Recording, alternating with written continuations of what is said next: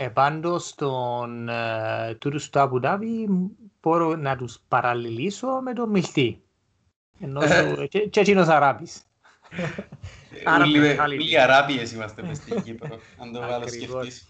Ε, ναι ρε, αφού ο Μανιταράς προχτές είπε, ρε, έκαμε το Τσιρόπουλο και την ερώτηση, τέλος του είπαμε γιατί τα συνεχίζεις και τα διας, ε, ε, κάνετε χώρο για νέους ανθρώπους, κάτι έτσι νομίζω.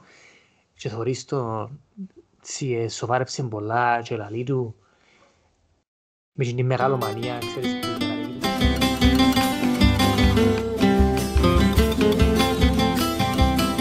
Μούτσος podcast πάλι μαζί σας στο initial form. Δεν έχουμε live σήμερα. Κάνουμε το podcast με τον Κώστα.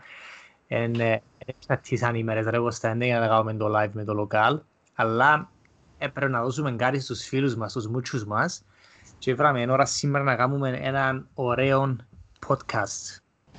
Ε, ναι ρε φίλε, ε, είχε να με κάτι τελικούς, Europa League, Champions League, τελειώσαν όλα προαθλήματα, αρκέψαν ήδη αλλαγές προπονητών, ε, αρκέψαν ήδη κάποιες δηλώσεις που μεγαλοπαράγοντες Κυπρέους, έχουμε να πούμε και τρία πράγματα. Ε, ναι, ο Μανιταράς θέλει να κάνει την άλλο comeback. Νομίζω he took it personally, α; όπως το Michael Jordan. Ε, φίλε, έτσι είναι, άμα έχεις, άμα πιστεύεις στον εαυτό σου και είσαι μεγαλοπαράγον, παράγοντας που λαλούμε στην Κύπρο, Ε, κάνεις και τις Έτσι, ανάλογες ναι. δηλώσεις. Να μου είπε.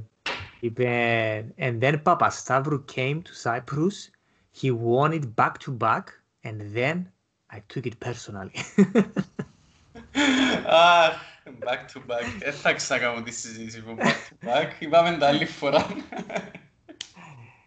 Ε, τέλος πάντων, μην πάμε, μην πάμε τζάμε, μην πάμε Ναι, τζάμε. ναι, Έχουμε, έχουμε να, είπαμε, είπε και εσύ Europa League τελικό, είχαμε Champions League τελικό, ε, ναι, domino effect, προπονητές φεύγουν από τις μεγάλες ομάδες και ε, ανακυκλώνονται βασικά, τώρα θα πούμε και εδώ σε λίγο. Ε, και κοντεύει και το Euro, ε, που είπαμε πριν λίγο ότι ε, κανένας που τους δυο μας δεν είναι και έτσι και super excited about it, αλλά you never know, δηλαδή νομίζω ότι άμα να αρκέψει μπορεί να μπούμε και στο πνεύμα λίγο. Ε, ε, Είμαι και Ολλανδία, εγώ η Ολλανδία είναι finally back. Ε, άρα δεν ξέρω τώρα δα, με το κλίμα πώς είναι, είναι αρκετά έτσι δεμένοι με την εθνική τους η Ολλανδία. Άρα νομίζω μπορεί, έτσι, μπορεί ε, να, να με πάρει και εμένα το, το πορτοκαλί κύμα, ρε. Μπορεί να με δεις με, και, και με πορτοκαλί φανέλα, you never know. Άτε γε μου, άτε γε μου. Θέλω μια φωτογραφία να υποστάρουμε στο facebook page. Ρε, the original οράνιε, the original ones, the OGs. Ε, ε, φίλε, πάντως, εντάξει, το με ο Euro, είπα σου και εγώ που μιλούσαμε, που μιλούσαμε πριν, ότι είμαι λίγο έτσι ξενερωμένος. Παίζει και ρόλο νομίζω το ότι ήταν να γίνει πέρσι ε, και δεν έγινε, ήταν να πάω κιόλας, κατά Α, ακρίβεια. ναι ρε. και δεν πήγα και ούτε θα πάω τώρα ας πούμε. Εντάξει, αν και ούτε η παράξενη σεζόν με COVID, personally εγώ νιώθω λίγο, ξέρεις, άντε, επιτέλους έπαιρνασαν το, ε, ε, τελειώσαν οι μάπες, κανία φέτος, τούτη πελοχρονιά, ε, πιάνε τα και χάλια ομάδες μου και τον παίζει ρόλο, αλλά αν τα εξηγήσουμε τη νέα χρονιά που είναι αρκεί, είναι μια σο, σοβαρή χρονιά όμως, όχι με όλα τα restrictions και τούτα ούλα. Δεν και ξέρουμε το φυσικά ότι δεν θα υπάρχουν, αλλά ελπίζουμε.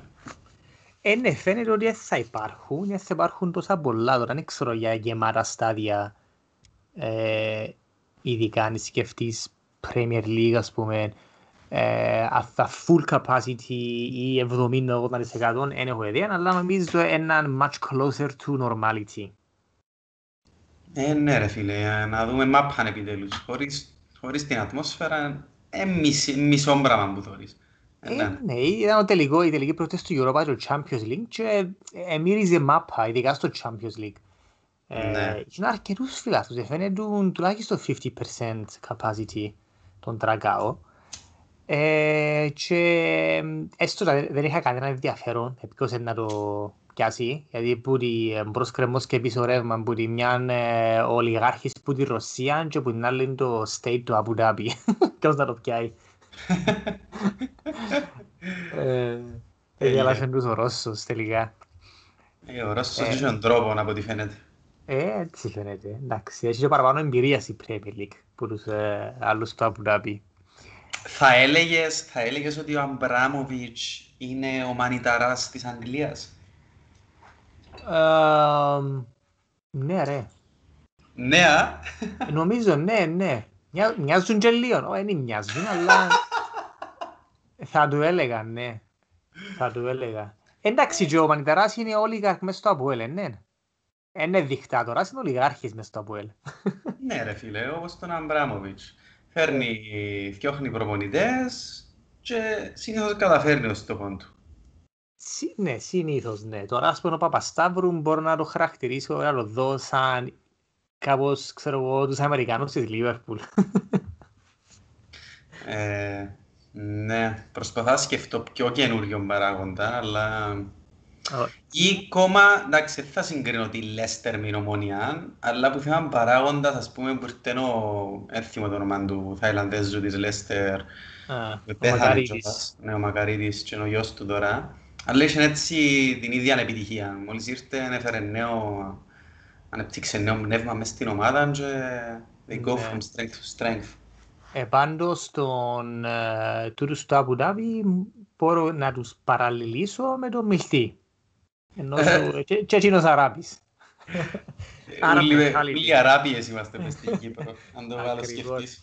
Ε, ναι ρε, αφού ο Μανιταράς προχτές του είπε, ρε, έκαμε το Τσιρόπουλο και την ερώτηση, τέλος του είναι, είπαμε γιατί τα συνεχίζεις και τα διας, ε, ε, κάνετε χώρο για νέους ανθρώπους, κάτι έτσι νομίζω, και θωρείς το, τσι, ε, σοβάρεψε πολλά και λαλεί του, με την μεγαλομανία, ξέρεις, που τα κατέχει τους Κυπρέους, πέ μου άλλον παράγοντα, άλλον παράγοντα στην Κύπρο που έχει εννιά πρωταθλήματα, όχι πέ μου. Ξέρεις άλλο φίλε μου, μπορείς να πεις άλλο όνομα; Εσύ Σκέφτομαι να κάνουμε την ίδια ερώτηση του, ξέρω εγώ, των Glazers στη United. Ήταν να κάνουμε... Που, ενώ σου, ε, ε, σωστή ερώτηση. Και, ε, νο- ε, ε, μια σωστή ερώτηση που ένα δημοσιογράφο, να θελιογράφο να πει του Προέδρου ότι έχει τόσα χρόνια που σας τεντζάμε ε, ε, σκεφτείτε να κάνετε, να κάνετε λίγο πίσω να μπουν κάποιοι άλλοι. Μμμ. Σκέφτομαι, ο Glazer να δω έτσι απάντηση. Θα να του πει, mate, do you know any other... Yo. Yo, δεν νομίζω να λέγα έτσι. Μόνον εμείς, κάτι καλαμαράες, Τουρκοί και μετά νομίζω Αραπιές που την Ευρώπη και πάνω νομίζω δεν θα απαντούσε κανένας. Έτσι. Μπορεί Sa- South Italy, έτσι, β- ε, Νότια Ιταλία, ναι, σίγουρα. Κάτι Ναι. Βαλκάνια, μπορεί να έτσι όπως είπες, ναι.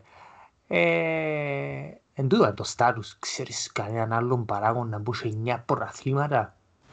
Εντζήνον το ξέρεις ποιος είμαι εγώ. Ακριβώς. Ακριβώς. Έτσι θύμισε του τάχα ότι εγώ έχω 9 πρωταθλήματα. Τώρα να δούμε ρε πέλε, να μπορεί να κάνει ο μανιτάρας του χρονού. Πάντως, ε, ο Ζαχίρ ακούγεται πολλά για ομόνια. Έχει ενδιαφέρον, δεν ξέρω αν θα υλοποιηθεί η μεταγραφή. Ναι. Ε, εντάξει, ε, αν θες να συζητήσουμε λίγο έτσι για τα περί από Ελομονία Κυπριακού έτσι στα γλύωρα. Ε, συζητούμε. Το Αποέλ έχει να καλύψει πολύ δρόμο. Πολύ Ε, το δρόμο. Αποέλ έχει να καλύψει πάρα πολύ δρόμο. Τώρα, τούτο που κάνει ο Πετρίδης, ε, για μένα παίρνει ένα ρίσκο. Επειδή ο κόσμος είναι στο αμήν. Ε, ε, παι- παίζεις στο overtime τώρα, ας πούμε, στη- πήγε στην παράταση της θητείας του και he has to produce. Και επίσης είναι πολλά δύσκολο τώρα να κάνεις produce, επειδή πρέπει να κάνεις σοβαρή δουλειά. Το Αποέλ δεν αντέχει πλέον τα, τα βαριά συμβόλαια ούλα που έχει. Ε, it can't afford να φέρνει 5-6 παίχτες κάθε μεταγραφική παραπάνω ακόμα και τους σκιώχνει τους μισούς μετά από λίγους μήνες. Ούτε τους πολλούς δανεικούς εδούλεψε που επίαν να το κάνουν. Πρέπει να πάρει παραδείγματα από άλλες ομάδες στην Κύπρο κατά ακρίβεια ε, και να επενδύσει παραπάνω νομίζω πας, στο, πας στους Κυπρέους. Ε, πλέον έτσι όπως είναι το πρόθυμα στην Κύπρο, όπως το αντιλαμβάνουμε τουλάχιστον, πρέπει να έχεις έναν κορμό που Κυπρέους και μητσούς και πιο έμπειρους που είναι σταθεροί σου. Εν τζαμέ παίζουν για την ομάδα, ξέρουν το πρωτάθλημα και ξένοι που να έρθουν να μπουν πιο εύκολα μέσα στο πνεύμα λόγω των, των παιχτών. Τούν το πράγμα που έκαμε το ΑΠΟΕΛ που είχε, ξέρω εγώ, έναν, έναν που η Θαϊλάνδη, και έναν που η Νορβηγία, και έναν που τις Αραπιές, και έναν που την Αργεντινή, και ξέρω εγώ, ε, φίλε, είναι sustainable. Φάνηκε το πράγμα, in the short term, με πέτυχε πολλές φορές, ναι, ε, μπράβο, ξέρω εγώ, αλλά έχουμε και πόσα εκατομμύρια έλλειμμα τώρα. Άρα, it can't go on like this, πρέπει να κάνουμε σοβαρή δουλειά και αν την κάνουμε, I'm willing to support him. Ε, τούν τη στιγμή και έχει χρόνια τώρα, εγώ είμαι εναντίον του της διοίκησης επειδή εθωρούσα το πόρκεται, τούτον που ήρθε. Ε, και ήρθε. Τώρα θα παραιτηθεί να μείνει OK. Okay. Ε, παίρνει ένα ρίσκο, ελπίζω να αποδώσει για το καλό της ομάδας και για το δικό του. Ε, μα το θέμα με το ρίσκο μου πέρα είναι ότι νομίζω είπε ότι πάμε για πρωτάθλημα του χρόνου, ναι. Έτσι είπε, αν δεν λαθάνομαι. Δεν είμαι σίγουρος να μου είπε. Νομίζω, από ό,τι είδα, από ό,τι είδα, είπε ότι πάμε για πρωτάθλημα. Για μένα δεν έπρεπε να το πει γιατί, όπως είπες και ο κόσμος απίβδησε μαζί του, άρα αν ο Πετρίδης μείνει, πρέπει να πάει για πρωτάθλημα. Δηλαδή, δεν νομίζω αν ο Πετρίδης έλεγε να πάμε για αναδιοργάνωση και να μας πάρει λίγο καιρό που να γίνουμε competitive για πρωτάθλημα, δώσ' μας λίγο χρόνο, δεν νομίζω να το, ε, ο παραπάνω κόσμος του ΑΠΟΕΛ να, να το έπαιρνε τέλος πάντων καλά τούτον. Ε, ναι, ήταν, θέλει... ήταν, ήταν, ήταν, να πει, φύγε καλύτερα. Αν, αν έρχεται ο νέος τώρα πρόεδρος, και πρέπει να κάνουμε rebuilds, λοιπόν, πρέπει να φέρουμε νέους, νέους παίκτες, ε, τεχνική ηγεσία, we have to build on that, it will take a couple of years. Νομίζω ο μέσος αποελίστας ήταν να ήταν πιο acceptable σε τούτον. Άρα ο Πετρίδης, το ρίσκο είναι ότι είπε ότι πάμε για πρωτάθλημα. Τώρα το θέμα είναι ότι πρέπει να στήσει η ομάδα για πρωτάθλημα μέσα σε έναν καλοτζέρι. Που τη στιγμή που έχει ομόνια τζαμέ, και Απόλλων και ΑΕΛ που πίσω. Ε, τώρα εγώ βάλω το Αποέλ σίγουρα τέταρτον. Τζαμέ μαζί με την ανόρθωση. Ναι, ναι, ναι. Ε, κάπου τζαμέ είμαστε μπορεί και πιο κάτω. Ε, ε, νομίζω το rebuild είναι αναπόφευκτο. Έστω και δεν χρησιμοποιήσει τις λέξεις. Τώρα για να πετύχεις τόσο πολλά το rebuild και άμεσα να πάεις για πρωτάθλημα, είναι impossible, επειδή το πρόθλημα είναι το πρόθλημα της Κύπρου, είναι η La Liga και η Premier League. Ε, αλλά ε, να μιλήσουν οι πράξεις. Τώρα στα λόγια ε, ούλοι εγκαλεί. Ακριβώς, ακριβώς. Αυτό είναι το τεράστιο το ρίσκο ο, ο Πετρίδης. Εγώ νομίζω μέγορ break επόμενης του για, για Gino. Δηλαδή, δεν θα σου πω να πια προαθήμα, αλλά he has to go until the end. Αν τα καταφέρει και πάει until the end, νομίζω να κερδίσει την εμπιστοσύνη πίσω των φιλάθλων ότι you know, he came back μετά από πιο πολλά κακές σεζόν ε, και η προηγούμενη που πέρασε ήταν η ε, θυμούμε πότε το Abolition έτσι, έτσι κακή σεζόν. Πράγμα στα 90's άλλο πως. Ναι, πράγμα ε, Και ε, νομίζω αν είναι μια από τα ίδια ή μια ή πάρα πολλά μικρή βελτίωση, στο τέλος νομίζω ότι η επόμενη σεζόν είναι αναγκαστή να φύγει. Ναι. True ρε, εντάξει, έχει πολύ ναι. rebuilding τώρα. Το καλό ε, ε, φαίνεται ότι στηρίζουν τον Μπουρσαϊτίδη και είπα, είπεν κιόλας η ύπαση που τη διοίκηση ότι να το στηρίξουν και στα θέματα μεταγραφών, δηλαδή θα ανεκατώνονται τόσο πολλά. Ε, άρα και εγώ ελπίζω να κάνουμε τον που σου είπα, να φέρουμε και λίγους Κυπρέους από άλλες ομάδες, να, να γίνει πιο σταθερή ομάδα και που για και εκεί ελάχιστους ξένους βλέπω να μην ίσκουν στο ΑΠΟΕΛ και αυτό είναι και λογικό σε παίχτες σαν τον Ζαχίτ, που είναι τους μας παίχτες, να ακούτε ότι είναι να φύγουν. Ναι ρε. Πάντως, ε, ε, η Ομόνια δεν ξεκίνησε με τον προγραμματισμό της. Εχώρια αγορά να πιάνε το Γιούστε από τον Απόλλωνα. Ε, 33 χρονών κάποιοι άλλοι ότι it doesn't make a lot of sense να τον πιάσεις τον παίχτη. Ε, αλλά he's a big aerial threat ε, Επιάμε τον Μπάρι Ψάλτη που τον Ολυμπιακό, που παναξύ είναι από λίστας βέρος ο, ο Ψάλτης. Ξέρω το πανεπιστόν του ήταν μέσα στο σχολείο μου και είναι όλη η οικογένεια από ελ, Ούλτρας, ΑΟΥ 79 κτλ. Άρκεψε όμως ακαδημίες του ΑΠΟΕΛ, έφυγε πήγεν Ολυμπιακό, πήγεν Ερμή νομίζω, μετά έλεγα μια άλλη ομάδα Ε, αλλά έδειξε καλά δείγματα, εμιτσής και ένα δεύτερη επιλογή πίσω από το Σεχού, δεν ξέρω αν, το, αν καταφέρει ο, ο Μπέρκ και εξελίξει τον, νομίζω ήταν καλή, έναν καλό backup και you never know in the future μπορεί να γίνει και πρώτη επιλογή. Ε, ε, δεξιμπάκ. Ναι, ναι, δεξιμπάκ.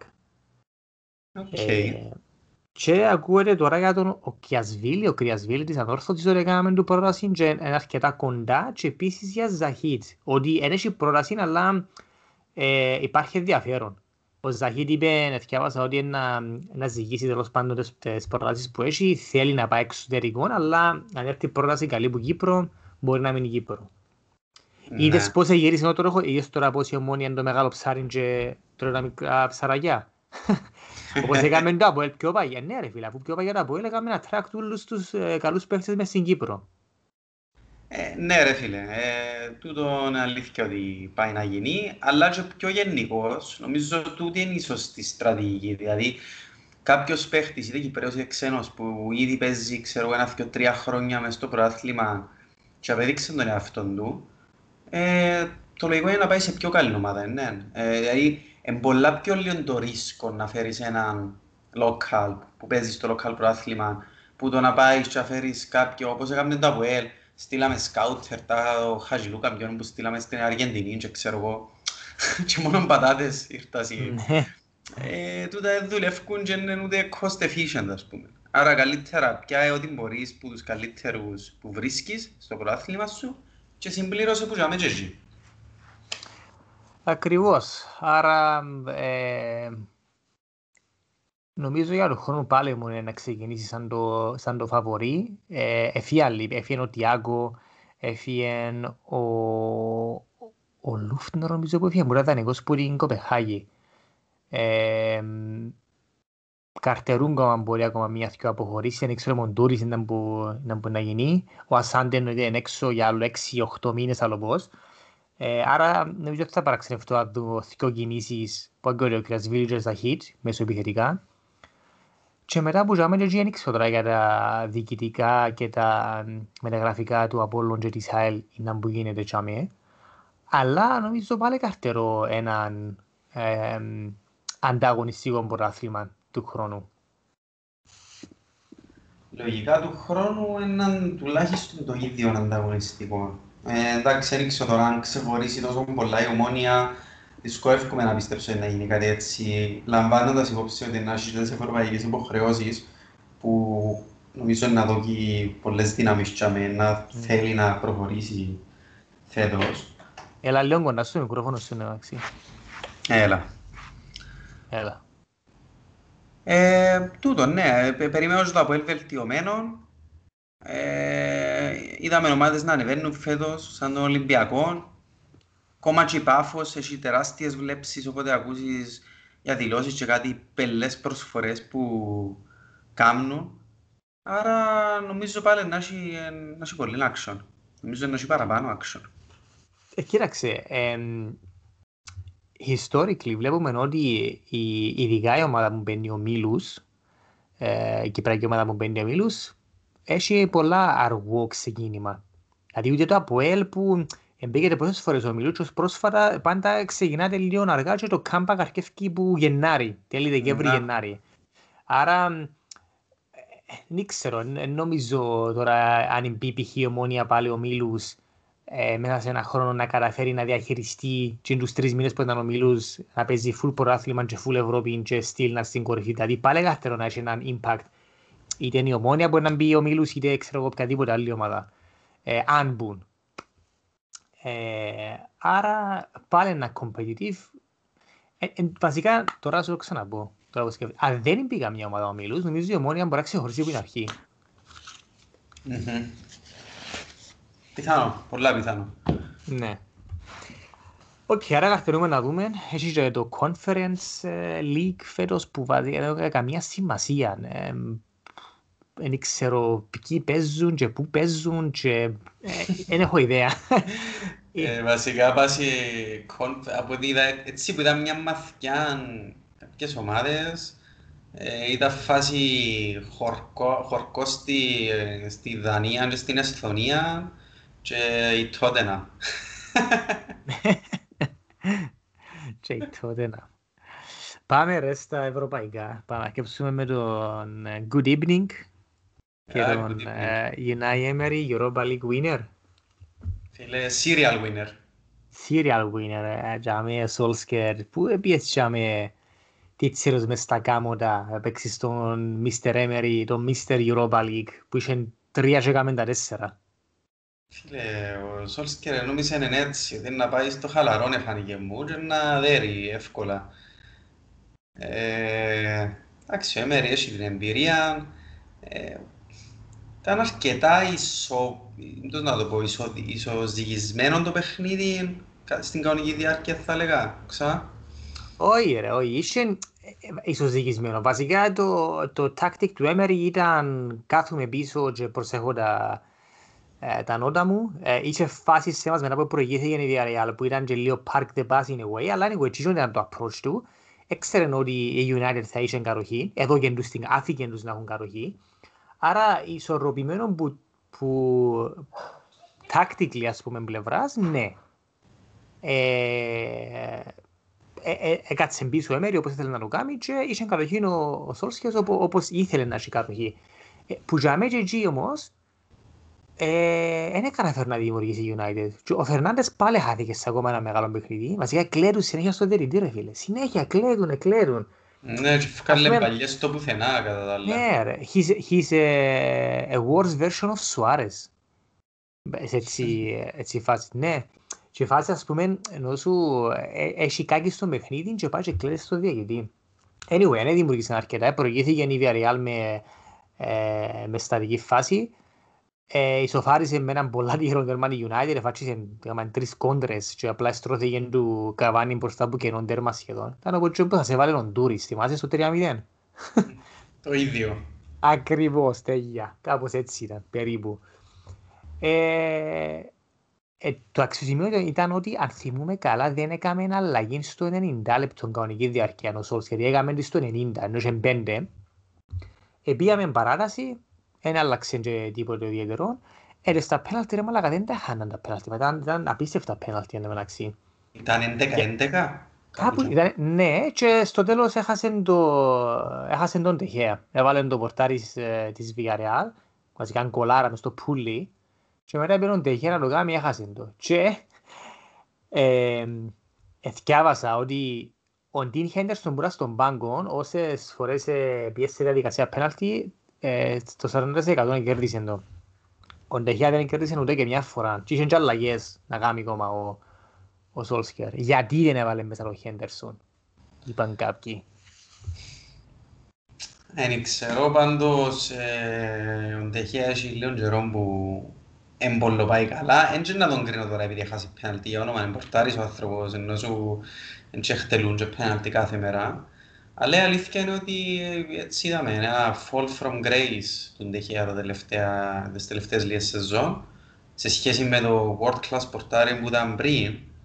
Ε, και δεν ξέρω κατά πόσο είναι να μείνει κιόλας. Δηλαδή, αν χάσει τη θέση βασικού είναι να μείνει στη United.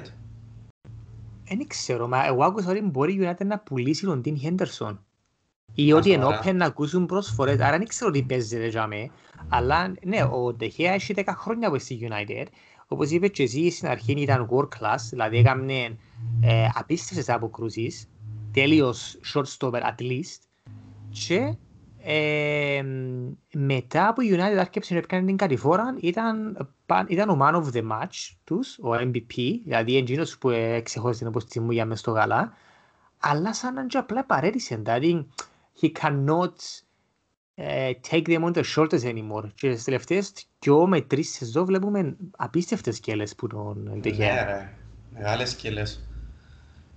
Ενδιαφέρον το τι είναι να γίνει δάμε. Ε, για τον τελικό του, για τον τελικό πάντως του Europa League, πρόσεξα και εγώ τον Φερνάντες, ότι έκαναν όλων πελάρες και μα, κλαίτουν, ξέρω εγώ, ε, εντάξει, είναι παιχταράς, είπαμε τα πολλές φορές δάμε. Απλά εμένα φάνηκε μου ότι ε, ε, επιτέλους ελείψαν του οι δυνάμεις. Δηλαδή, ε, αφού βγάλε 90 λεπτά έτσι που την πρώτη αγωνιστική, ουσιαστικά δεν ξέρω, ελάχιστα μας πρέπει να χάσουν, πάντα είναι 90 λεπτά. και είναι το παιχνίδι 120 λεπτά, εκτέλεσε το πρώτο πέναλτι, ξέρεις το πέναλτι του, και κάποιος είπε ότι ο λόγος που έκλαιγαν στο τέλος δεν είναι επειδή έχασε η United, έκλαιγαν επειδή αν το βάλε ο Ντεχέ ήταν να εκτελέσει άλλο ένα πέναλτι. Ναι, ναι, ναι, έτσι όσο και εγώ τσίρο. Ήθελα να κάνει ακόμα ένα. Ε, είπαμε τα πολλές φορές για τον Φερνάντες ότι, ότι είναι παίχταρας, αλλά ε, φίλε, στυλ, όχι μόνο για τον Φερνάντες, για οποιοδήποτε παίχτη, ας πούμε, ε, αν οι μισοί σου αριθμοί, τέλος πάντων, ε, they are penalties, τώρα μιλούμε για λέρματα, και τώρα σου μιλάνε βάλεις 4 γκολ και τα 2 penalty, μιλούμε για πώς έβαλε 18, ας πούμε, και τα 9 penalty.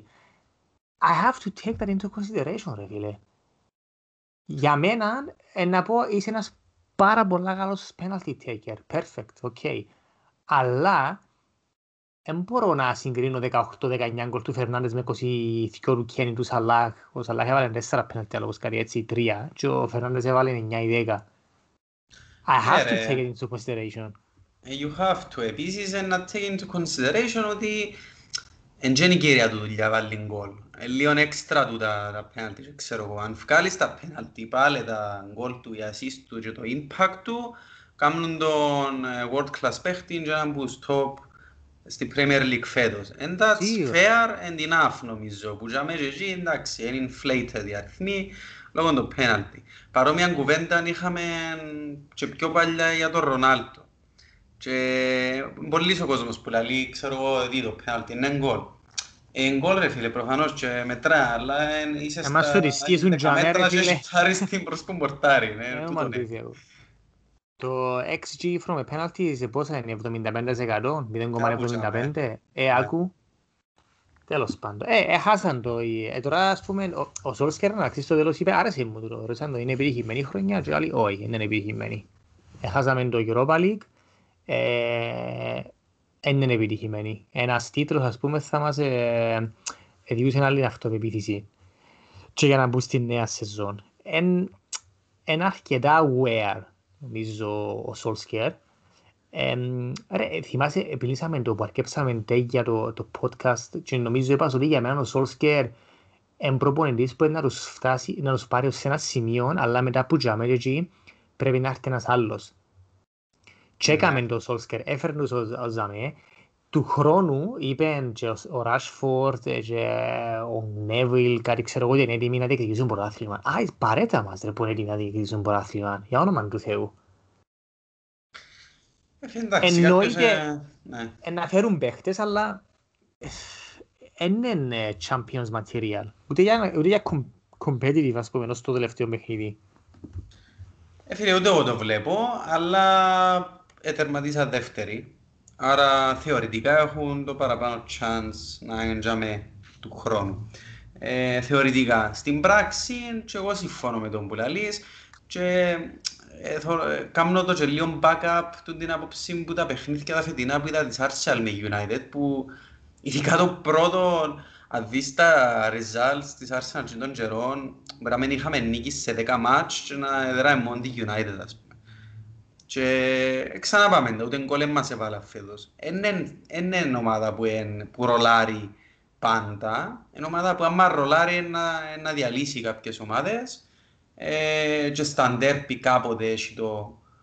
Ε, αλλά νομίζω ότι από κουρίζει ο Σίερον ακόμα δεν το υβράσει τέλεια. Πιθανώς να θέλουν και κάποιες μεταγραφές. Ε, αλλά νομίζω σε καλό δρόμο. Ας το Είναι, πούμε είναι σε έτσι. κα- έκαναν, έκαναν απίστευτη ε, βελτίωση με το Solskjaer που πολλά άλλοι περίμεναν τον το πράγμα. Επίσης όμως να πούμε ότι χτύπησε ο Χάρι Μαγκουάιερ και όσα παιχνίδια έλειψε, τα σημαντικά τέλος πάντων, δεν έκαναν όταν και μια νίκη. Εφάν τέσσερα από η Λίβερπουλ. Τελικόν του Europa εφάντες πάλι. Ε, άρα, ε, και εγώ επειδή εγώ εννοείται ακολουθώ πολλούς στο Twitter της Liverpool, ε, έπαιζε και πολύ τρολάρισμα πας στον Γκάρι Νέβολ γιατί είπε καταλάβω τον ο Van Dijk που λείπει ας πούμε όλη τη σεζόν σχεδόν αλλά στυλ δεν είναι μόνο και το πρόβλημα, δεν μπορείς να το πεις στα δικαιολογία. Ε, ο Maguire που έλειψε ήταν τραγική η καταστάση της η άμυνα της, της ε, United.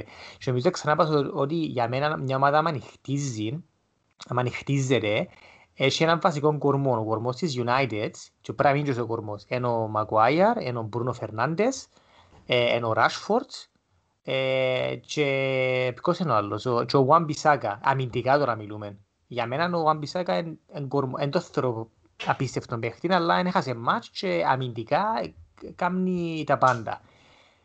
Ένας που κοινούς να λείπει, βλέπεις το impact. Όπως είδαμε το τώρα με τον Μαγουάιαρ. Είναι αλήθεια τούτο και είναι και ο λόγος που τον είχαμε βάλει και μέσα στην δεκάδα της χρονιάς που μιλούσαμε την άλλη φορά, ότι είναι τόσο important στην ομάδα του. Ακριβώς. Άρα δεν έχει το luxury ακόμα, δεν θα το πω luxury, δεν έχει το βάθος, δεν μπορεί να πιάσει σε μπάτσι. Έρχονται ρε φίλε, ανεβαίνουν τώρα τις σκάλες. Χώστα ούλα, χώστα ούλα, ό,τι έχεις. Με United άλλο πως Α, μάνα μου. Να λέμε για United. Έκαμε break το, το podcast, δεν μου το άλλεις, frequency μας, το frequency. Χακάρα μας. Αλλά είναι τούτο, ότι έχουν, για τους παίχτες κλειδιά δεν έχουν τις λύσεις. Δεν την Liverpool που έχασε τον Van Dijk και δεν είχε λύση. Για τσάμε. Anyway, να κάνουν μεταγραφές, ξέρουμε το, να δούμε λεφτά πάλι. Αλλά για μένα δυσκολεύομαι να τους δω να διεκδικούν πρωτάθλημα του χρόνου, ειδικά αν σκεφτείς ότι έχεις και με τη City, έχεις τη Chelsea, έχεις και τη Liverpool που μάλλον επανέρχεται δρυμύτερη, μάλλον. Σίγουρα είναι πιο δύσκολο του χρόνου. Φέτος ήταν λίγο easy να έρθουν δεύτερη, θεωρώ. Α, ναι ρε, ήταν ιδιαίτερη χρονιά. Η Liverpool κατάρρευσε, η Chelsea έπρεπε να κάνει το κινήτο δικό της στο comeback, η City ε, έφυγε από τον ε, Γενάρη, να πούμε. Ήταν, ήταν easy, ήταν παράξενη ε, χρονιά. Τότε να Arsenal ήταν τελειά πίσω. Ακριβώς, ακριβώς. Ε, εντάξει, είχαμε λίγες μεταγραφές να που έπιαν τον κονάτι Liverpool, τον αμυντικό της Leipzig, 36 εκατομμύρια, not a bad deal. Αν και εμένα, το τελευταία μνήμη που έχω από τον κονάτι ήταν disastrous που σε παίξαμε στο Champions League. Και εκείνο που με, που με κάνω, έκαναν τα πήγες. Ναι, α. Ναι, ρε, αφού το έκανα στα τέρματα. Στο πρώτο μας το 0-2 το έκανα στο τέρμα ο καθένας. Α, ναι, θυμούμαι που το συζητούσαμε, ναι. Ναι. Και πάλι το Σάλα, νομίζω. Και ο ένας, ναι, ήταν ο Σαλάς και άλλος ο Μανέ. Και ο ένας επίε Bayern και ο άλλος ήρθε Liverpool. Τι κερδίζεις μεταγράφες. Έτσι είναι, φίλε μου.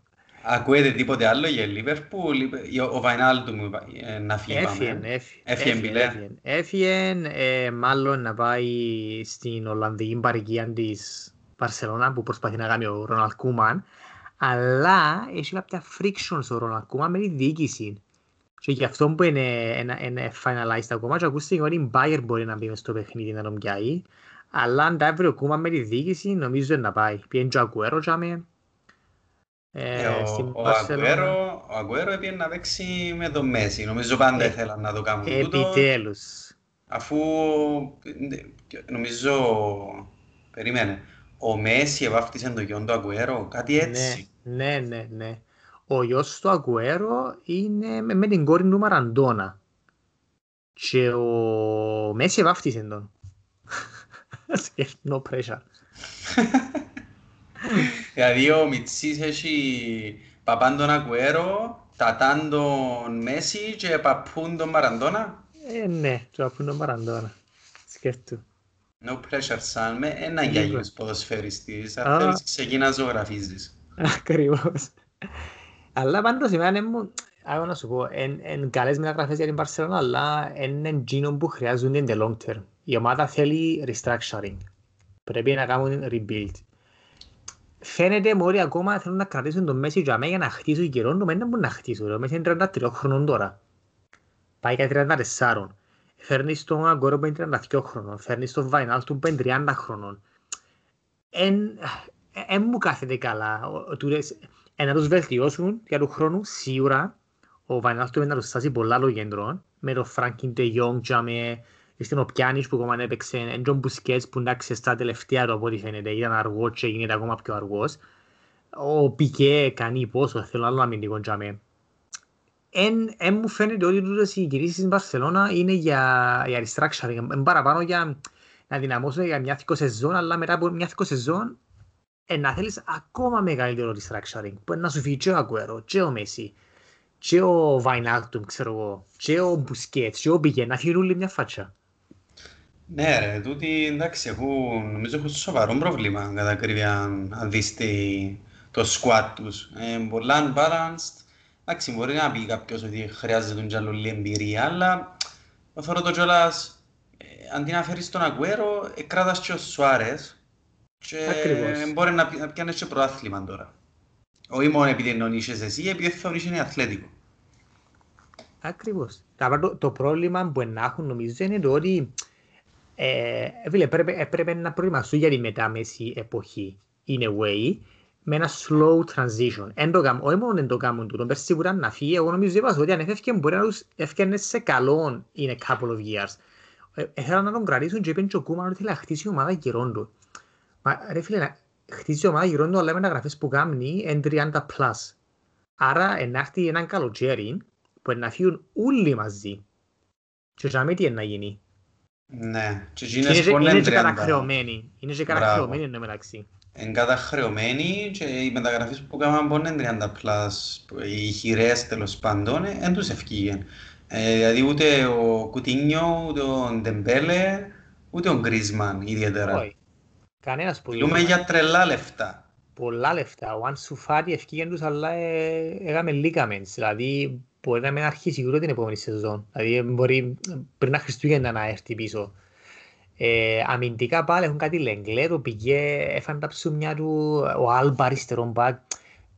Ε, δηλαδή σκέφτομαι να έρθει ένα καλοκαίρι που να φύγει και ο, ο Άλμπα, και ο Πικέ, και ο Μπουσκέτς, και ο Μέση, και ο Αγουέρο.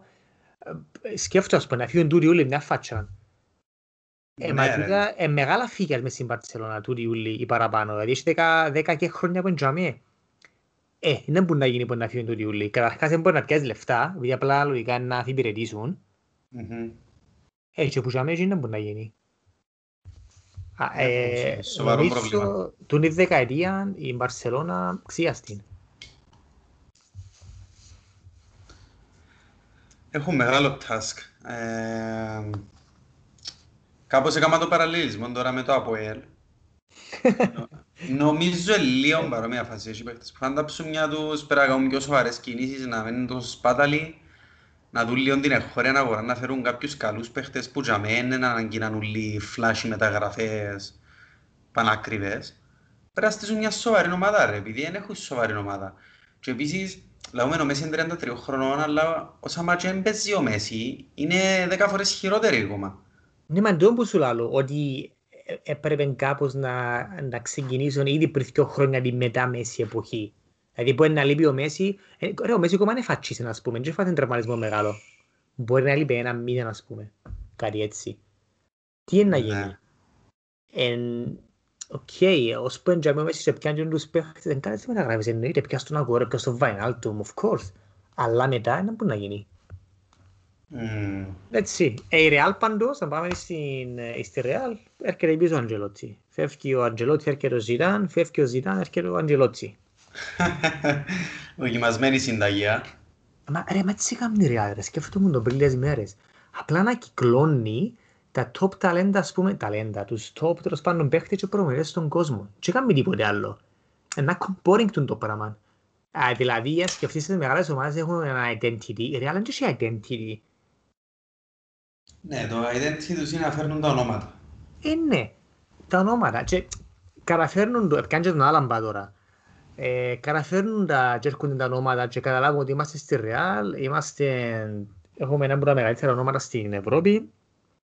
Κάθε χρόνο προάθαμε το Champions League. Λοιπόν, εμπεδώνεται το μες στο νου τους. Αλλά και η Real έχει πρόβλημα, τεράστιο πρόβλημα. Καρίν Μπεντζεμά, τραβάλλον το κουπίν τώρα που έφυγε ο Ρονάλτο. Είναι 32-33 και εκείνος. Ο Μόντεριτς, ο Κρός, τούτοι ούλοι, ο Ράμος.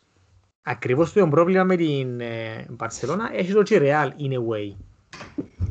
Ε, ναι, και είναι και θέμα που γερνούν κάποιοι παίχτες, κάποιες μεταγραφές που δεν τους ευκήκαν. Αμέσως να φέρω τώρα τον Μπέιλ, ας πούμε.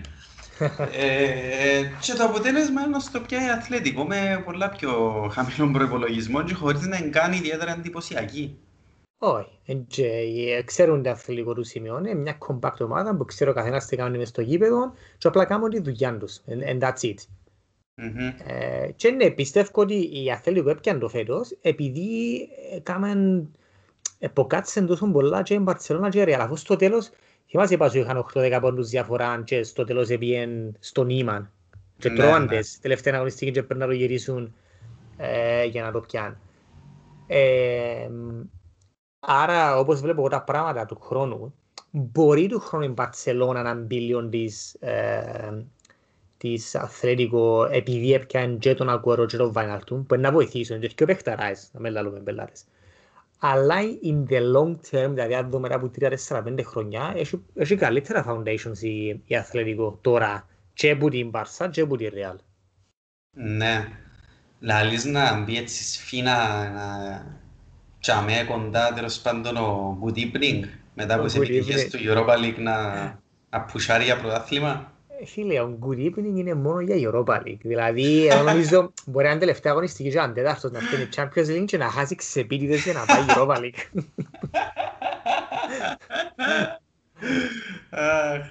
Θεός.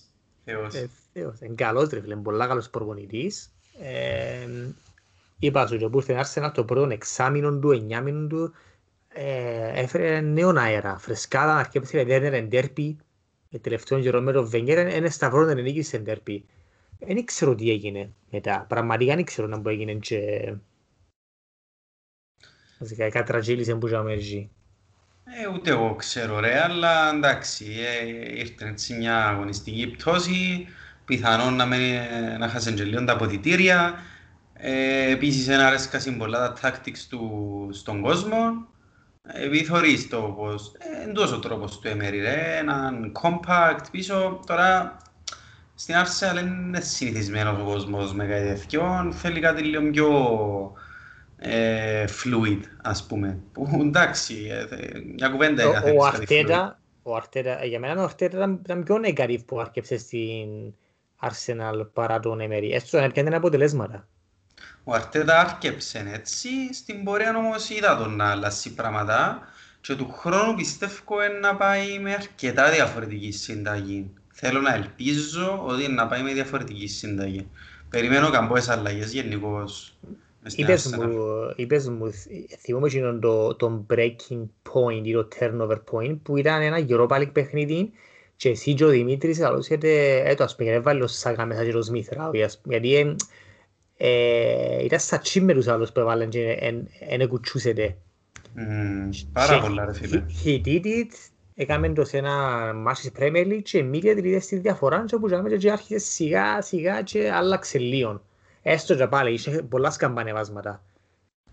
Ναι ρε, μα αφού αν πιάσεις τη βαθμολογία που είναι το παιχνίδι που είναι με τη Chelsea τέλη Δεκέμβρη, ε, είμαστε τρίτη, δεν θυμούμαι. Δεύτερη. Ε, ε, στήλες, σε πόντους. Το... Σε πόντους είμαστε δεύτεροι στην Premier League που και εγώ εκπλάγηκα που το είδα, δεν πως είμαστε ιδιαίτερα καλοί, εντυπωσιακοί ας πούμε, αλλά δείχνει έναν πολύ καλό improvement. Και ελπίζω πας σε τούτο να χτίσει του χρόνου η Arsenal. Πρέπει να γίνουν αλλαγές μες στο ρόστερ. Δηλαδή, εντάξει, τώρα ας πούμε ο William, τι πρόσφερε μόνο φέραμε φέτος. Δεν ε, πρόσφερε τίποτε κατά ακρίβεια, το μόνο που πρόσφερε να πιάνει λεπτά που άλλους μητσούς που πιθανόν να μπορούσαν να προσφέρουν Λε, όπως το Σάκα. Ή λεφτά. λεπτά σίγουρα και λεφτά εντάξει. Δεν ξέρω θα τα πιάνναν οι μητσοί, αλλά στήχησαν και πολλά λεφτά ρε φίλε. Επειδή ναι μεν ήταν ελευθέρα, αλλά ο μισθός του ήταν και πάνω. Ναι ρε. Πάμε στον τελικό του Champions League ρε. Τον ακόμα έναν All English Final. All English, κάποιος μπορεί να το πει και σαν ε, Russian Federation versus Abu Dhabi. New money. New money. money. Ε, ήταν, είπα σου, είπα σου για μένα, συνήθως έχω κάποια προτίμηση στο ποιος να το πιάει. Και πέρσι ας πούμε, ε, ποιος μου πιάει πέρσι, Απανάγια μου. Όχι. Αλλά τώρα που έμεινα ρε, πρόπερσε έπιανε το Λίβερπουλ. Πέρσι έπιανε το Μπάγεν ρε. Ναι ρε, Bayern. Bayern. Ναι, λοιπόν, πέρσι ήμουν με την Bayern, δεν ήθελα να πιάει Bayern, δεν ήθελα να πιάει- να πιάει Παρί για Bayern για Paris, obvious reasons. Ε, εντάξει, ήταν η Liverpool με τη Real, οκ. Μετά πιο πριν έπιαν το η Real πάλι, είχε, έπαιξε ένα αθλέτικο, ήμουν με την αθλέτικο εγώ, που το έπαιξε την στους, στους οικοτελικούς. Ενώ σου πάντα είχα κάποια προτίμηση.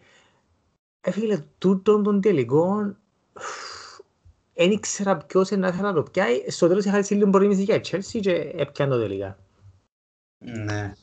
Ε, πάντως, I'll give it to you, το prediction σου ήταν Chelsea με τα City, αλλά βλέποντας και τις εντεκάδες και πώς παίζαν οι δύο ομάδες στην αρχή, αλήθεια και εγώ στην πορεία μου κάπως ε, λέει, αξίζει της Chelsea παραπάνω, δηλαδή σαν να και θέλουν το παραπάνω, ελπίζω να τη φάει κιόλας ο Guardiola που πάλι πειραματίστηκε με τις εντεκάδες του, εν είδα τη City να είναι ούτε ιδιαίτερα παθιασμένη για κάποιον λόγο. Biggest game of the year, δεν ξέρω, μπορεί απλά μου φάνηκε εμένα, δεν τους είδα και πολλά ενεργητικούς, μπορεί να είναι και το ότι έπαιζε με πόσους μέσους μέσα ο, ο Pep, αλλά η Chelsea ήταν πιο πιστή στο πλάνο της, πιο committed όταν έφυγε μπροστά και όπως είπαν και πριν έχασαν και ευκαιρίες ώρας. Ο Βέρνερ πάλι. Ε, Ο Βέρνερ είναι ο καταραμένος της χρονιάς, έκαναν του πόντα Black Magical όπως.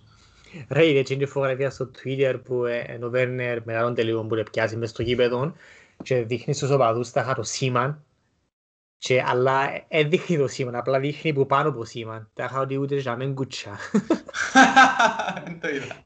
ναι, ας πούμε δείχνει 5 cm που πάνω. Και ας πούμε έτσι με πάθος, ε, τούτον. Ε, Ε, Φίλε, πραγματικά είναι λίγο κρίμα τους άνθρωπος. Ας πούμε, κάθε μάτς που θωρώ της Chelsea είναι πρώτος στα sprint, πρώτος στην πίεση, πρώτος στο να προσπαθήσει να παίξει γλίωρα, να μπει σε όλες τις φάσεις, να διεκδικήσει, να μαρκάρει και έρχεται η φάση της ευκαιρίας και είναι και εύκολη και πάντα χάνεται ρε φίλε. Ναι. Δηλαδή μιας στις πέντε να βάλει. Ναι, ήταν πάλι μια πορεία ενδιαφέρουσα, αλλά εγώ νομίζω επειδή he's getting it, δηλαδή οι αριθμοί του εν τζαμέ, he's underachieving, νομίζω του χρόνου ε, και τώρα με το Tuchel που ήρθε νομίζω ευκαιρία και ακόμα παραπάνω η αυτοεπίθεση του που του χρόνου he will get it right. Να είναι κάπως φοητσάρικη η Chelsea του χρόνου επειδή να πουλήσουν και τον Ζερού και τον Αμπραχάμ Έστειλα σου το Sky Sports, νομίζω. έστειλα σου το. Εχθές λένε ότι ενδιαφέρεται η Chelsea και για τον Λουκάκου, που είναι να φύγει από την Ίντερ επειδή πρέπει να πουλήσει πολλούς παίχτες η Ίντερ από ποια λεφτά, και για τον Χάλαντ. Σατσί μάλιστα. ρε. Σατσί. Εντάξει. Και ο Στυκιό δεν θα τους πιάει, αλλά για έναν που Στυκιό, άιτε ρε, είναι πολλά καλή μεταγραφή νομίζω. Ε, ναι. Έλα πάμε στον τελικό καλά. Να αρκέψουμε που την, που τη City που πάλι ο Guardiola όπως είπε και εσύ πειραματίστηκε. He was second guessing himself. Το ότι έκανε δεν άρχισε, δεν άρχισε κόφτην που πάντα για μένα έπαιζε ο Ρόντρι ή ο Φερναντίνιο. Και ήταν ένα στατιστικό ότι ε, σε δύο μάτια να αρκέψε έναν που τους δυο ή κανένα. Ε, τούτον και τον ε, ημιτελικό με τη Chelsea πάλι πως έφαγε. Και αμένα αρκέψε το Ρότρι και είχε τον Φερναντίνιο εμείς το τσέφαντες και όταν μένει κανέναν που σκιώ και πάλι έφαντες. Που το είδα εγώ ενώ μεταξύ, που ήταν δεκατά, ήμουν κάπως, ok, attacking. Ναι. Δηλαδή είχε ούλοι που είχε μέσα. Αλλά που ήταν λέει λαλό, έβαλε επιθετικό, πήλε μου. Ναι, έβαλες είναι έξι. attacking, είναι. Ναι, ενώ σου πήλε μου, και ύστερα ήμουν κάπως, hm, δεν έχουν κάλυψη πίσω. Και τούτοι να φτιάχνουν αντεπίθεση με τον Βέρνερ και με τον Mount, λοιπόν, και με τον Havertz. I'm not quite sure if it's gonna be a good idea. Δεν κατάλαβα γιατί το έκαμε το πράγμα. Επειδή αν ήθελε να παίξει επιθετικά, πιο επιθετικά, απλά βάλε επιθετικό. Βάρ' τον Αγκουέρο. Ή βάρ' τον Ναι, Καπρίλ ρε. Χεσούς, βάρ' τον Γκλαμούρι. Αιώνια κλαμμένη φάτσα ο Χεσούς. Ναι. Ε, ε, Είναι κατάλαβα, δηλαδή, οκ, κατάλαβα ότι θέλεις να κάνεις full control το κέντρο, αλλά αφού είσαι με το Ρόντρι κάνεις το. He can distribute nicely, δεν κατάλαβα. πραγμα- εν- I don't know what he did there. Ε, ε, φίλε, ο Ρόντρι ήταν από τους καλύτερους φέτος στη City, θεωρώ. Ε, και εγώ παραξενεύτηκα πάρα πολλά που τον το setup. Παραξενεύτηκα επίσης που είδα τον Ζιντσένγκο αριστερόν μπακ. Παραξενεύτηκα που ήταν μέσα και ο Μπερνάρτο Σίλβα και ο Φώτεν που συνήθως συναγωνίζονται για την ίδια θέση. Ε, και είναι του, που τους τρεις στο κέντρο, τη δεξιά ας πούμε. Τη φορά νομίζω έβαλε τον Φώτεν αριστερά και τον Μπερνάρτο δεξιά. Και ναι, με επιθετικό De Bruyne που έπαθε και concussion μετά και ευκήκε και έβαλε την αλλαγή και τον Χεσούς και τον Ακουέρο. Δηλαδή πάει που το χωρίς επιθετικό σε σύστημα και με δύο επιθετικούς. Φαντάζομαι ούτε τούτο το σύστημα με δύο επιθετικούς έπαιξε το... Πρέπει να μην το έπαιξε καθόλου βασικά φέτος. Μόνο έτσι λίγα λεπτά αν τους έκαμε αλλαγή στο τέλος. Άρα κατάφερε να παίξει τελικό Champions League χωρίς τα preferred lineups του. And I, I don't know, I, I don't know why he did that. Ε, εντάξει, διαβάζω ένα βιβλίο τώρα, το λέγεται Zonal Marking και μιλάει για την εποχή του στην Barcelona και μετά στην Bayern και πάλι πειραματίζεται το μεγάλη false nine, κυρίως false nine, ε, αλλά πάντα είχε έναν κόφτη για μένα. Δεν άλλο κόφτη τύπου Χαβίε Μασεράνο, ας πούμε, ή Μακέλελε, ε, αλλά πάντα είχε έναν που διαγκάλυψε της άμυνας. Ε, βασικά έκανε drop back και γίνεις κονταντρές αμυντικοί και ευκένασαν και τα full backs και γίνεις και μια επιθετική ομάδα. Ε, Όπως τον Μπούσκετς. Ναι. Έκαμε το με τον Χάβι Μαρτίνες, ή έκαμε το με τον Φερναντίνιο, τώρα έκαμε το με τον Ρόντρι. Ε, τώρα θα με είχε τον, τον Γκούντογκαν. Μα ο Γκούντογκαν, οκ, on paper μπορείς να το βάλεις τζιαμέ, αλλά με τον τρόπο που παίζει ο Γουαρδιόλα, δεν μπορείς. Επειδή ο Γκούντογκαν έτσι έκαμε drop πίσω για να παίξει με τρεις. Ο Γκούντογκαν είναι box to box. Είναι ο top scorer τους φέτος, άλλωσπως. Και άμα ο Walker κάνει γίνα τα sprint του και ο Ζιντσένγκο που την άλλη μπορεί να τον πεις, οκ, είναι πιο balanced, αλλά στυλ, είναι καθόλου καλός αμυντικά, έκαμε έφτεν και εκείνος για τον κόλπε φασίν. I, I just couldn't simply get my head around that, ας πούμε, για, γιατί το έκαμε το πράγμα. Και επίσης υπάρχει ένα Καντέ μες στο κέντρο της Chelsea, που τους τρώει ούλους. Ναι ρε φίλε. Και έφυγες που το κέντρο, δηλαδή το πιο tough παίχτη που έχεις στο Ρόντρι, έφυγες που το κέντρο των De Bruyne που τον έβαλες false nine και προτίμησες και τον Ζιφτσέγκο να παίζει το ρόλο που παίζει ο Κανσέλο. Δηλαδή ο Ζιφτσέγκο ο ρόλος του ήταν γίνον το που πάει λίγο κέντρο μετά στην επίθεση, δεν ήταν τελειά ναι. left back που πάει γραμμή. Και δυσκολεύτηκε τον πάρα πολλά. Και, κάπως, ας πούμε, ο Κανσέλο έκαμε όλη τη χρονιά να κάνει το πράγμα. Πώς γίνεται τελικό του Champions League να πάει σε εντελώς διαφορετικά; I, I don't know. Νομίζω, τώρα που σκέφτομαι, μπορεί να ήθελε να, να κάνει outpass τον Κάντε μες στο κέντρο με τους παίχτες ούλους. Δηλαδή να, να μην ξέρω Κάντε πού να πάει, αλλά τι είναι το βδετέ ο Κάντε, εγώ βλέπα τον λίγο παραπάνω σε φάσεις που ήταν σχεδόν man to man πας στον De Bruyne. Είχε τον νου του παραπάνω πας στον De Bruyne. Ναι. anyway, tactically, πάλι έκαμε τα πήγες ο, ο Guardiola, πάλι ευκήγεν του, του Tuchel, έδερε τους ούλους τους μεγάλους προπονητές φέρος ο Tuchel. Και τον Guardiola, και τρεις φορές, και τον Klopp, και τον Zidane, και τον, και τον Simeone. Μόνο τον Αρτέτα είναι εδώ. Μόνο τον, τον Αρτέτα. Ε, εν τον, εν τον υπολογίζουμε στους μεγάλους προπονητές τον Αρτέτα. Ε, γι' αυτό. Ε, αυτό. Ε, και σήκωσε η Chelsea το δεύτερο της Champions League σε εποχή Ρωμάν Αμπράμοβιτς που διάβασα σήμερα ότι υπό τον που Αμπράμοβιτς η Chelsea είναι η πιο πετυχημένη ομάδα στην Αγγλία με πέντε ποραθλήματα, πέντε γήπεδα, δύο Champions League, δύο Europa League και κάτι άλλα Mickey Mouse Clubs. Το πρώτο του ήταν, με τον, ήταν το 12 με τον Τιματέο, με τον Πέναλτι του Τορκπά. Τζίνον δεν ήταν. Και πάλι είναι maxi similarity ότι η Μαρία ήρθε στη μέση της χρονιάς. Όπως ναι. ο Τούτσελ. Και ο Ξαντοβίας Μπόας. Τότε ήταν απίστευτα μεγάλο outsider και θυμάσαι ευκάλαμε στον ημιτελικό με την, την Barcelona που σε ευκάλασαν. Ναι. Ε, με ένα μεγάλο pack δεν πας, ο Κέντζον πώς να κάνουμε διαφορετικά. Αλλά στον τελικό ήμουν full Bayern. Γιατί ακόμα εμείς ήμουν της Chelsea όχι των καιρών. Μετά ήρθε η City, the new kid on the block, με τα λεφτά του παπά και μετά γίνει και η City κάπως η μη City. Ναι, εγώ θυμάμαι το υποστηρίζα η Chelsea για κάποιο λόγο. Νομίζω επειδή ήταν το outsider. Ε, αλλά ναι, ήταν τρομερός τελικός συνός, εντάξει, ήταν... Πάλε πέναλτι, ντροκπά τελευταίο, τελευταίο πέναλτι. Ήταν και το έντο φανέρα που παίχτες της Chelsea ενώ εξήγηνο. Ακριβώς, ακριβώς, γι' αυτόν κανένας δεν το περίμενε ότι η Chelsea μπορεί να go for it. Ο Ντρογπά ήταν στα τελευταία του τέγια, αν πάει στα τελευταία του σεζόν, μπορεί να μείνει άλλο κανένα χρόνο. Ο Τόρες είναι κουτσούσεν, ήταν ο Λάμπαρτσα με ο Τέρι, δηλαδή ήταν εκείνον το έντο φανέρα που λέει και εσύ. Check. Ο Τσεκ, ναι, still they, they, they put it through, εντάξει, ήταν, ε, φίλε, δηλαδή, αν πιάσεις τα μάτια του ημιτελικό με την Μπαρτσελώνα, ε, και τον τελικό, μπορεί να κάνουν total σε τρία παιχνίδια faced 100 shoots. Σίγουρα, αφού είχε 30 κάτι η Bayern νομίζω στον τελικό. Και τα άλλα δύο στα τελικά με την Μπαρσελόνα ήταν πήρε park the pass, η Μπαρσελόνα ήταν συνέχεια attacking. Mm. Still, still they managed to do it. Kudos to them, εμπετυχημένη ομάδα η Chelsea πάρα πολλά, τα τελευταία χρόνια εννοείται, και, και στην Ευρώπη πάρα πολλά. Kudos και στον Κάντε που κατεχτήσε τα πάντα πλέον. Το Euro, έμεινε του το Euro. Έμεινε του το Euro. Ε, μπορεί σε δύο μήνες να λαλούμε, ναι, να λαλούμε Αφού είναι το φαβορεί. Η Γαλλία είναι το φαβορεί. Κούντος και στο Giroud για μένα. Έστω και αν έφυγε που είναι Arsenal, αλλά... Δεν που κάνουμε ο Giroud. Ε, φίλε, εντάξει, δεν έκαμε τίποτα στο Champions League, αλλά νομίζω είναι πολλά underrated το story του Giroud ε, σε σχέση με άλλους σαν τον Βάρτι, ας πούμε.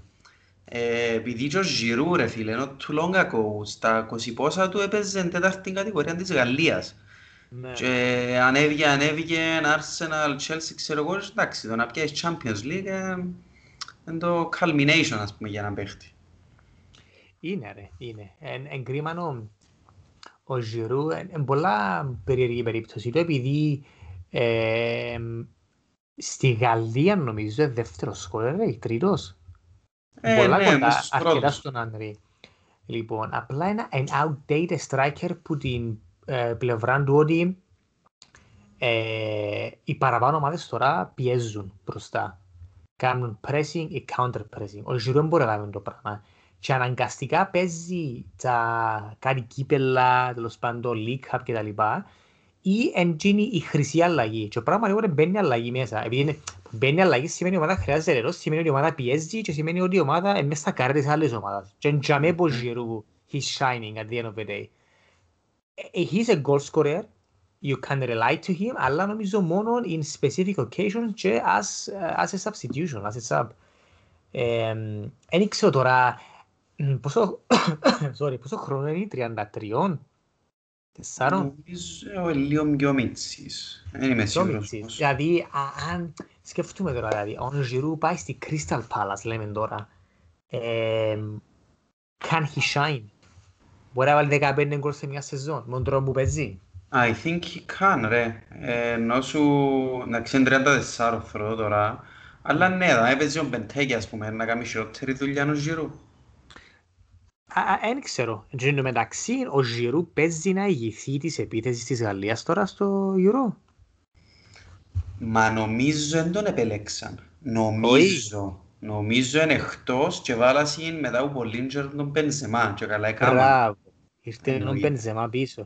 Πιστεύεις έκαναν καλά ρε Κώστα με τον Μπενζεμά; Δεν ξέρεις τις κουβέντες σου που έφυγε λόγω γίνον του ναι, ε, σκάνδαλο.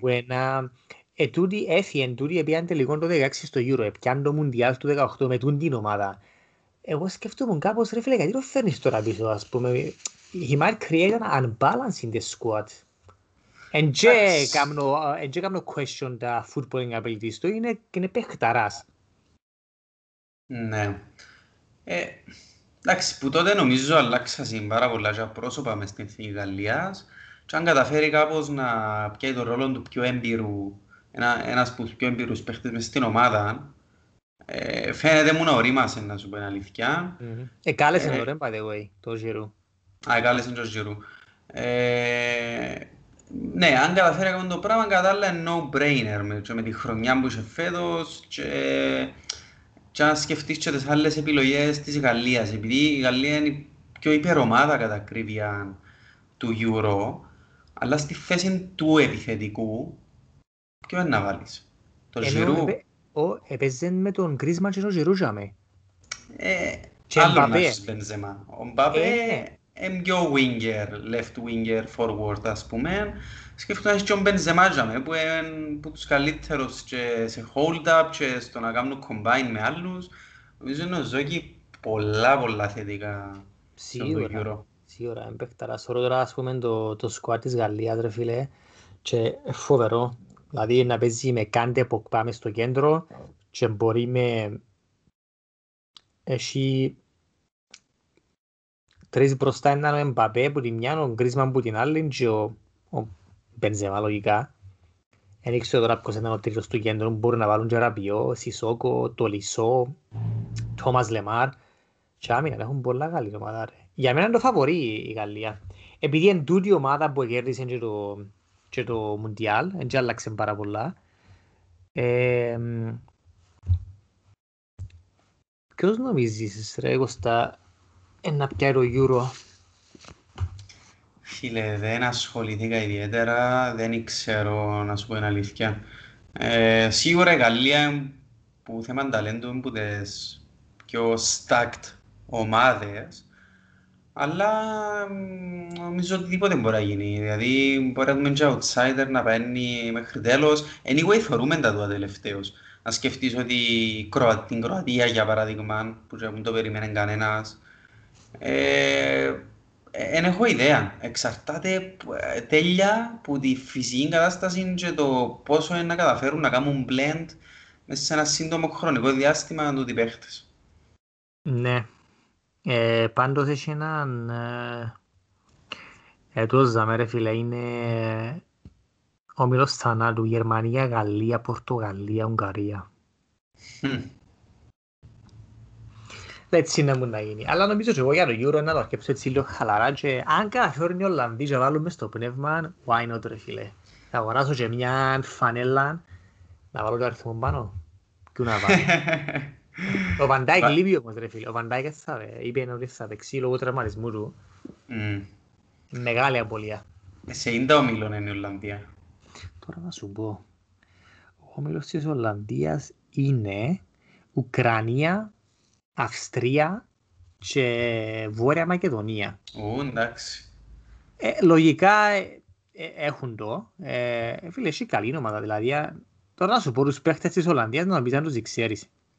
Επειδή ε, τώρα εγώ μαθαίνω λίγο παραπάνω που είμαι, που είμαι και Ολλανδία, ε, τώρα να σκέψω να τους λαλώ. Εντάξει, τους παραπάνω σίγουρα ξέρεις τους. Λεπτούδιν, Τερεπούντους. Λοιπόν, πορτάρηες. Γιάσπερ Σίλεσεν. Τιμ Κρούλ και Μάρτεν Στεκέλεμπουργκ. Εντάξει, ναι. Ξέρω τους τρεις. Λοιπόν, αμυντική. Νέιθαν Άκε. Ντέιλι Μπλιντ. Ματάις Ντε Λιχτ. Στέφαν Ντε Φράι. Τενζέλ Ντάμφρις. Γιουριέμ Τίμπερ. Πάτρικ Βαν Άανχολτ. Γιόελ Βέλτμαν. Όουεν Βάινταλ. Ο Βέλτμαν της Brighton, ναι. Μπράβο, ναι. Ως τώρα είναι ξέρω θκιο. Ε, το, ο Owen Βάινταλ της AZ Alkmaar και ο Γιουριέμ Τίμπερ είναι το Ajax. Mm. Μετά πάει midfielders. De Jong, Μάρτεν De Roon, τους Αταλάντα, παιχτάρος. Α, ναι, ναι. Ε, μετά έχεις Ράιαν Χράβενμπεργκ και Κλάσεν του Ajax. Εκλασέν, ο Κλασέν. Εκλασέν. Θυμάσαι τούτος που πήγε Everton πριν λίγα χρόνια; Ναι, και απλά ναι. έκατσε. Μετά έχεις Κοπμάινερς της Αλκμάρ, και είναι πολλά μεγάλος παίχτης. Ντόνι Βαν ντε Μπέικ. Και αλλαγή του Μπρούνο. Και Βαϊνάλντουμ. Και μετά μπροστά έχεις Στίβεν Μπέρκχαους της Φέγενορντ, εν παίχταρος τούτος. Λουκ Τε Ιόγκ, Σεβίλη, Memphis Depay, και μετά έχεις που είναι Eindhoven, τον Γκακπό και τον Ντόνιελ Μάλεν. Θυμάσαι τον Μάλεν που έπαιξε την ομονία; Ναι ρε. Πολλά καλός τούτος. Mm. Και έχεις Quincy Promes και έχεις ακόμα έναν Vekfors της Wolfsburg. Φίλε. Quincy του Ajax. Τσίνος, ναι, ο Winger. Επίεν Σπάρτακ Μόσχας τώρα. Α. Ενώ σου έχουν καλή ομάδα. Δηλαδή να παίζεις στο κέντρο Σίρο Βαϊνάλτου με τον De Jong και ακόμα έναν άλλον και μπροστά σίγουρα ήταν ο Μπέρκχαους της Φέγενορτς, ε, ο, ο Memphis Depay και μπορεί ο Μάλεν της ε, PSV. Καλή ομάδα τους, αλλά νομίζω, ρε, αν είχαν και τον Van Dijk, ήταν να σου πω ότι μπορεί να πάνε στο τέλος. Ναι. Ε, όντως, έτσι όπως μου είπες τώρα το squad, έχουν πολλά καλό blend που μητσούς experienced, ε, internationals, παίχτες που local. Νομίζω έχουν πάρα πολλά καλή ομάδα. Εντάξει, είναι top level τα ονόματα, αλλά έχουν τα ingredients, αν έβρουν χημία, να κάνουν μια πολλά καλή εμφάνιση στο Euro. Έχουν το πρόβλημα, το ξέρεις όμως ποιο είναι, είναι ο προπονητής τους, ο, ο, ο Φρανκ Ντε Μπουρ. Είναι αχαπάρος. Επειδή είναι ο Κούμαν που έστησε την ομάδα, αλλά μόλις ήρτε στην Μπαρσελόνα και χτύπησε την πόρτα, έφυγε και πήγαινε τζιαμέ και αντικατέστησε τον Ντε Μπουρ. Και ο Ντε Μπουρ, he's not that good. Εντάξει, he's not, αλλά πρέπει να θυμάστε ότι είναι ένα tournament με δέκα πόσα παιχνίδια, ας πούμε, το πολύ, όχι πιο λίγα από δέκα. Πόσα παιχνίδια να είναι. Έξι, ας πούμε, if you go all the way, ένα 7-8, πόσα, δέκα; Κάπου για μέτρος πάντων. 8, ναι. Άρα, εντάξει, θέμα προετοιμασίας for that game. Και mentally και ούλα. Ε, αν το έχουν οι παίχτες, ε, νομίζω μπορούν να καλύψουν και λίγο προπονητή σε έτσι διοργανώσεις. Ναι ρε, τώρα να δούμε. Νομίζω να... I will be drawn into the Euros at some point. Ε, φίλε, αν είσαι καλόν καιρό και να δείχνουν ας πούμε τα μάτια σε γιγαντοθόνες έξω. Πίνεις κανένα πυρουάν ε, ναι, με, τώρα με το COVID να δούμε να μπουν. Αλλά νομίζω it's gonna be fine. Ε, τότε ναι. Ε, I will do it. Αφού στην Κύπρο ποτέ δεν είχαμε την experience, ναι. Ε, ναι. ελευθερία, Σαββατό γιγαντοθόνη να πίνουμε το φραπέ μας να θεωρούμε μαπάν. Ε, μάντα που να βάλουμε γιγαντοθόνη να δούμε ποιον να πιάνω, ποια χώρα να δούμε. Δηλαδή δεν παίζει η Κύπρος που παίζει, δεν παίζει με η Ελλάδα. Μα δεν πούς άλλο. Δεν πούς άλλο. Τα είχα πούμε πότε να έχεις την ευκαιρία. Ε... Μόνο με Ελλάδα, ναι. Μόνο με Ελλάδα μπορεί. Ναι, που και εκείνοι τρώνε σπαθαρό πλέον. Ε, η άλλη ομάδα που έτσι overpowered, να πούμε, είναι η Αγγλία. Είναι η Αγγλία. Η Αγγλία είναι, είναι odds favorite με την Γαλλία. Έχει πολλά πολλά full ομάδα είναι η Αγγλία. Πιο full που κάθε άλλη χώρα νομίζω κατά κρύβια. Indeed, indeed. Το θέμα τους με τους Εγγλέζους όμως είναι δεν ξέρω τώρα αν το βλέπεις σαν positive ή negative way, είναι ότι είναι ο superstar τους είναι ο Harry Kane. Που για μένα και εκεί, ο άλλος είναι ο Sterling, αλλά πω κάτσε ο Sterling, που μπορεί να μην αρκέψει καν τουρνουά, βασικός. Που για μένα και εκεί έχουν αντίστοιχο το σκουά τους σχεδόν ισοδύναμη. Δηλαδή, you can pick anyone. Άντε, ενώ ο Maguire για μένα μπορεί να βάλει και στον ζήπλα το, αλλά ευκάλεις με τον Maguire και τον Harry Kane, οι υπόλοιποι, anyone can start. Ναι, ναι. Ε, ε, είναι ένας πονοκεφάλος, αλλά εντάξει, καλύτερα έτσι παρά να μην έχεις παίχτες. Έχουν σούπερ παίχτες, ρε. Δηλαδή, εν τον που λαλείς, μπορείς να διαλέξεις σχεδόν randomly 11 παίχτες και ένα super competitive ομάδα. Ναι, αλλά μπορούν να είναι. Συνήθως, ομάδες με τεράστιο ρόστερ, θέλει και έναν προπονητή που μπορεί να διαχειριστεί το ροστέρ, especially σε έναν τουρνουά που να παίξεις maximum 8 παιχνίδια, όχι σε μια σεζόν των 50 παιχνίδια. Ε, ο Southgate στο, στο Μουντιάλ που πήγαινε στα ημιτελικά, δεν είχε τόσο μεγάλο ρόστερ. Δεν είχε Σάντσο τον καιρό, ο Μπέλεχαμ, ε, η Φόντεν, η Σάκα. Εν τα τελευταία δύο χρόνια που βασικά ευκήκαν ακόμα τόσοι καλοί Εγγλέζοι παίχτες, Αλεξάνδρ Άρνολτ π.χ., ο Σόεν ήταν, νομίζω, και τώρα έχει 25 παίχτες που anyone can start. Anyone. Άρα ναι, ε, εγώ σκέφτομαι ότι ένα μπορεί να διαχειριστεί τον ούλον το ρόστερ σε έναν τουρνουά που το maximum του έναν 8 παιχνίδια που μπορεί να παίξει. Επειδή ξαναλώσω στο τελευταίο το Μουντιάλ είχε έναν κορμό, ήταν, ήταν κάπως στάνταρ οι παίχτες του, δεν είχε τόσο μεγάλο ρόστερ. Άρα με εκείνους εμπήγεν. Τώρα ρε φίλε έχει Declan Rice, έχει Παναγιά μου. Σοβαρά, δεν ξέρω, νομίζω ότι ήταν το, ήταν το pitfall του, του Southgate. Ε, φίλε, δεν πετύχει τώρα, πολλά πιθανόν. Ε, αλλά είναι τεράστια ευκαιρία με έτσι γκάμα παιχτών. Συμφωνώ μαζί σου ότι εν τέλει να πρέπει να διαλέξει 15-16 παίχτες στους οποίους θα στηριχτεί πάνω τους σε όλο το τούρνουα. There is no other way, ενώ ένα tournament 8 παιχνίδια δεν μπορείς να βάλεις 25 παίχτες να παίξουν σε όλο το τουρνουά. Άρα κάποιοι να μείνουν έξω, he better make the right choices και να δύσκολα choices. Επειδή ας πούμε να μπάεις με form, παίχτες σαν το Sterling που στα πέρσια ήταν πρώτα ονόματα στην εντεκάδα, εφέτος μυρίσκουν έξω. Ακριβώς. Έλα να σου πω, να σου κάνουμε έτσι έναν quick fire questions. Άτε. Ε, και να κλείσουμε καλό, νομίζω δεν έχουμε τίποτε άλλο. Λοιπόν, πορτάρης, Pickford ή Henderson; Henderson ρε φίλε, βασικά anyone other than Pickford. Σοβαρά τώρα. Οκ, λοιπόν, δεξί μπακ, άκου τώρα. Πες, πες παίζουμε τέσσερις πίσω, να πάμε έναν 4-3-3, εγώ είμαι εύκολο. Ναι. Ε, δεξί μπακ, Walker, ε, Trippier, Alexander Arnold ή ε, James. Παναγία μου ρε κουμπάρ. Για όνομα. Δεν πήρε το Trippier ρε, έχει τρεις άλλους. Ε, Φακ, εγώ να προτιμούσα Άρνολτ, να σου πω την αλήθεια. Αν πρέπει να είσαι πιο solid αμυντικά, βάλε έναν πούς άλλους δυο. Ο Wan Bissaka, Ναι. όχι.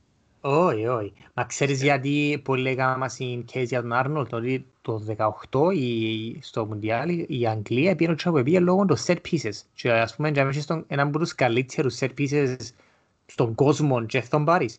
Εν τω μεταξύ, ναι, έχουν άλλον που να εκτελεί έτσι καλά. Ε, ο Foul άλλος corners. πώς είδα, ο Βαρτ Πράους. Και έκοψε τον τελικά. Ναι. Ε, άρα μάστρε, πέλε ο Άρνολτ. Ποιος είναι να κάνει Πάμε. τα φάουλ. Πάμε αριστερά, θα με δύο επιλογές. Ε, Chilwell ή Luke Shaw; Luke Shaw. Αλλά και ο Chilwell κάνει μου. Shaw. Νομίζω αν παίξει τον Alexander Arnold πρέπει να βάλει τον Shaw. Αν Mm. βάλει και ο Chilwell να γίνουν πολλά exposed. Alright. Ναι. Λοιπόν, midfielders. Να πιάμε τους δυο μες στο κέντρο. Έχεις Rice, Henderson, Calvin Phillips. Ε, βασικά τούτοι που παίζουν τζάμε. Βάλαμε και ο Mason Mount και τον Bellingham. Έτσι παίζουν μες στο κέντρο Ο- του. Ο Bellingham νομίζω ψιλοπαίζει για με. Νομίζω. Νομίζω είναι λίγο πιο επιθετικογενής. Εν, εν Ναι. του κέντρου, όπως και ο Mount. Δηλαδή, ε, εγώ, ε, ε, οι δυο ένα σύρο, ο Rice με ο Henderson νομίζω. Περίμενε, τώρα μιλάς μου για double pivot ή για 3, 4-3-3. Ξέρω 4-2-1. 4-2-3-1 κάπως. Ωραία.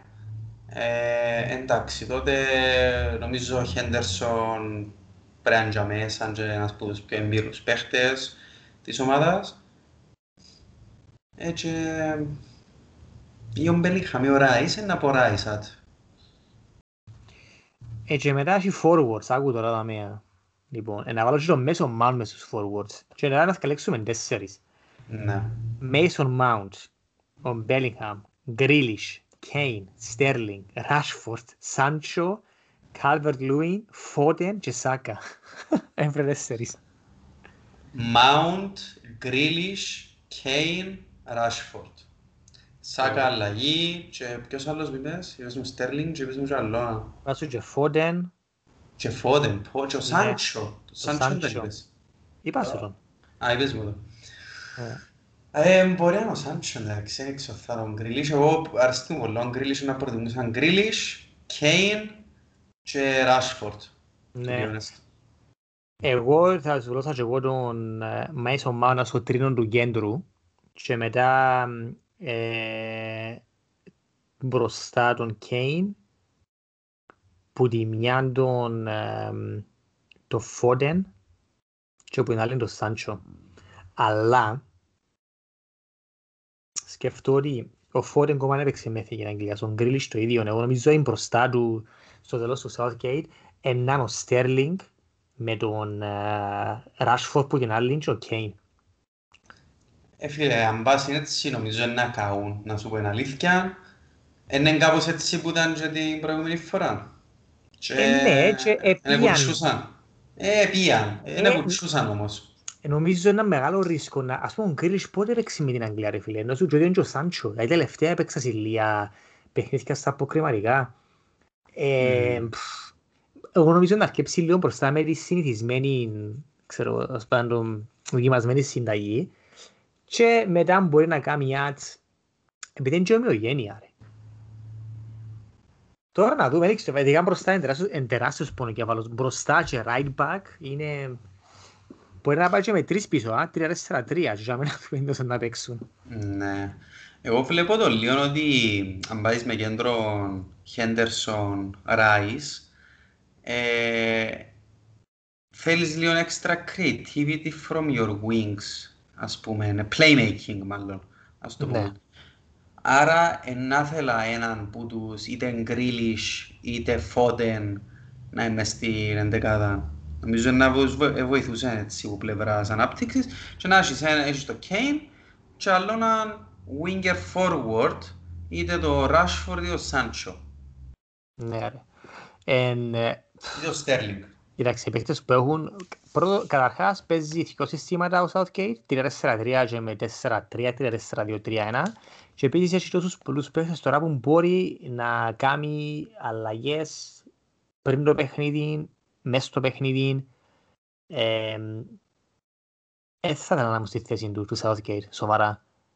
Επειδή δεν είναι, είναι Guardiola, είναι Angelotti, είναι προπονητής που έχει την εμπειρία να έχει τόσους πολλούς παίχτες και να ξέρει ακριβώς που να χρησιμοποιήσω τώρα, ποιον παίχτη, τι αλλαγή να κάνω. Ακόμα μαθαίνει τους και ακόμα μαθαίνει ότι στην προπονητική είναι πολλά νεαρός προπονητής.